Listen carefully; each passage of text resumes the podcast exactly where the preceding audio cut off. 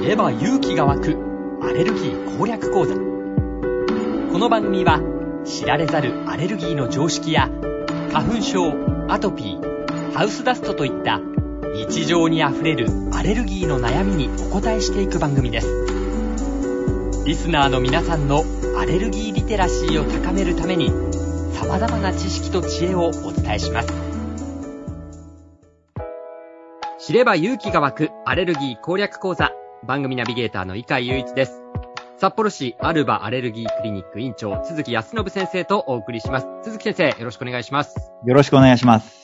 さあ今日のまず気になる話題なんでしょうか今日はですね、老化細胞を除去する薬で若返り、実用化へ高まる期待っていう記事ですね。はいお老化細胞を除去する薬で若返り若返り。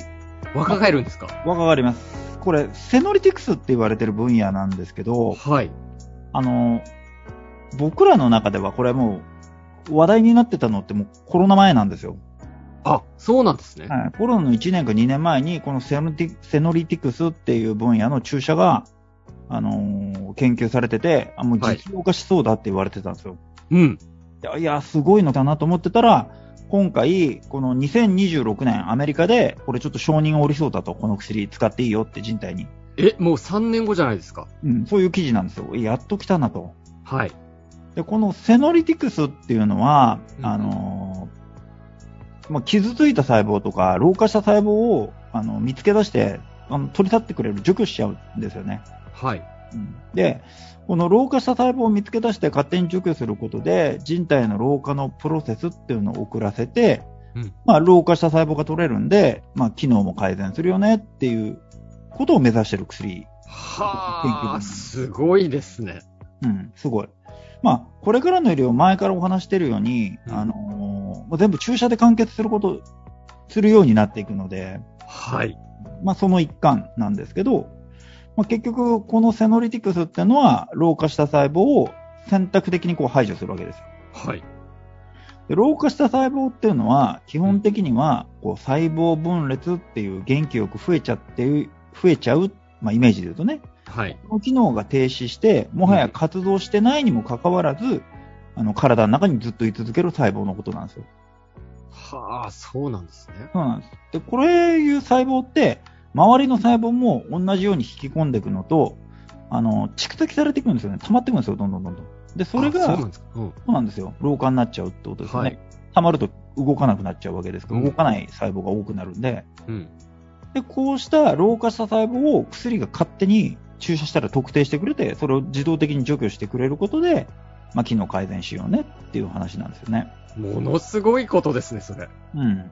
なので、まあ、結局老化したその心臓とか、まあ、脳ですよね。はい。それからあと目、今研究されてるの。あと膝とか腰の関節とか。はい。はい。まずはもう日常生活に直結した部分を若返らせようっていうことで、もう非常に、あのー期待されてる。俺が期待してる。はあ、そうですか。鈴木先生、実用化されたら、まずどこに打つんだ どこに効くように打つあんだ結局、体内に点滴として入れるんで、はい。薬が勝手に老化した細胞を探してくれるんですよ。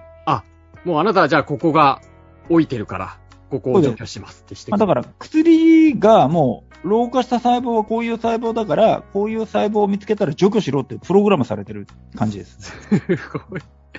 すごいですね。あ、そうですか。それがもう3年後にも承認されようかと。もう、胃の一番に打ちたいです。いや、そうでしょうね。鈴木先生はそういうタイプですよね。はい。 そうですか。いや、それはすごい夢のある期待の高まるものですね。ということで、今日の気になる話題、老化細胞を除去する薬で若返り実用化へ高まる期待ということでお話しいただきましたけど、質問いきましょうか。ありがとうございます。えーまずは、えー60代の男性ですね。20年前に太陽に当たると赤くブツブツができて痒くなり、アレルギー反応と診断されました。以降、長袖のシャツを着用し、春になったら徐々に太陽を当てるようにして改善されました。しかし、10年前からは、書いたり、ぶつけたり、武道で組手をやると真っ赤になり、えー痒みが出るようになりました。医者に行き、摩擦アレルギーと診断され、ステロイド剤を試したが効果がありませんでした。摩擦が強いと赤く腫れ上がり、氷で冷やしています。根本治療ができるなら試みたいんですが、対処療法でも構わないので、先生のご見解を伺いたいです。という質問です。これはですね、えっと、もう一択しかなくて、はい。あの状況的にはジンマシンなんですよ。ジンマシンなんですかはい。摩擦アレルギーっていうのは存在しないので、はい。ジンマシンの中の一つの形態に、はい。特発性って言われてるうん、まあ、疲れたりとかすると、まあ、出てくる。特にその原因のないタイプはい。があるんですけど、はい。この中にもこう、いろいろこう分かれてて、うんあの、寒冷ジンマシンって呼ばれてる、その、冷たいと出てきたりとか、はい。逆にあったはかくなるとジンマシン出てきたりとか。いうん。それから、この摩擦アレルギーっていうのは物理的ジンマシンって呼ばれてるんですけど、ああの摩擦アレルギーってものはあるんですね。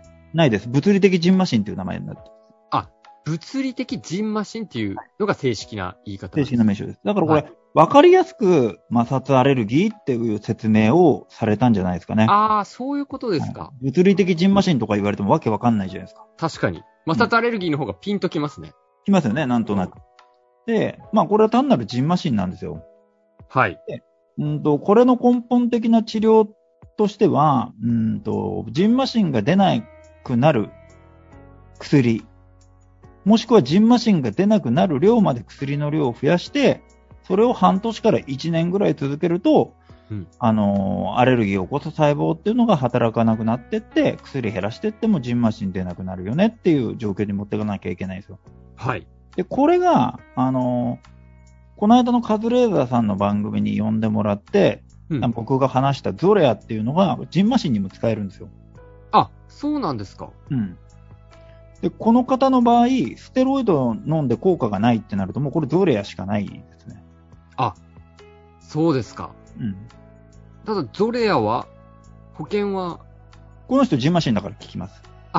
効くんですね。この人っていうかご質問いただいた方ですけ どね。うんそうですね。相変わらず品がなかったです。あの、ご自身で言っていただけるならさ。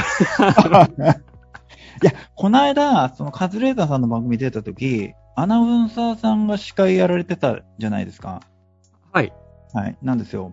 アナウンサーの方ってやっぱり生まれも育ちもいいんだなと思って、はい。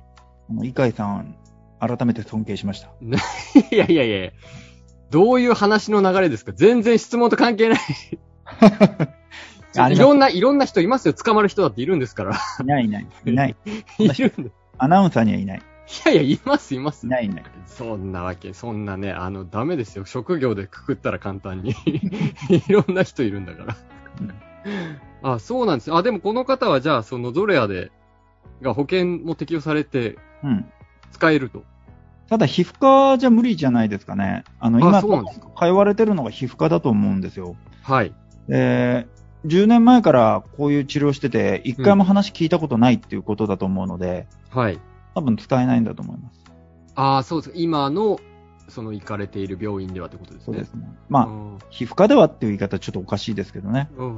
まあ、結局、ゾレアっていう薬は、番組内でもお話ししてたんですけど、免疫をいじる治療なので、うん。まあ、例えば皮膚科と内科の境目なんですよ。ジンマシンの治療ってなると。はい。使える先生っていうのはやっぱり数少なくなってきますよね。ああ、そうなんですね。だから、皮膚科にもし行ったとしたら、皮膚科じゃちょっと免疫いじる治療はできないよって言われるし、うんまあ、内科に行ったとしたら、内科では、いや、こんなにひどいジンマシン見たことないから、うちじゃ無理だよって言われる、言われて、こう、さまよわれているっていうのが、こう、現状なんじゃないかなと思ってるんですけど、ああ、そうですか、うんそういう状況の方は、どのようにしていけばいいんですか探すしかないですね。探すしかない。う打ってくれるところを探すしかないです。うんそれは、変な話、我々みたいな一般の人が普通に探して見つかるもんなんですか運が良ければ。運 が良ければ。ちょっともうちょっとなんか効率的な探し方ないんです か法律的な探し方そもそも打ってるところに行く。は、それはなんか、何か調べたらわかるとか。ジンマシン。ンどれやで、はい。あの、ビングで検索してみる。で、引っかかるところがあればっていうことなんですか、チャット GPT をフル活用する。チャット GPT を、まあ、ここでもフル活用すると。はい。なるほど、なるほど。まあ、ということですので、えー60代の男性の方、今回ご質問いただいた方、えーまずはネットで検索をして、えーそのゾレアを、ね、使用しできる場所を見つけてみてはいかがでしょうか。ということで、知れば勇気が湧くアレルギー攻略講座、札幌市アルバアレルギークリニック院長、鈴木康信先生とお送りしました。鈴木先生、ありがとうございました。ありがとうございました。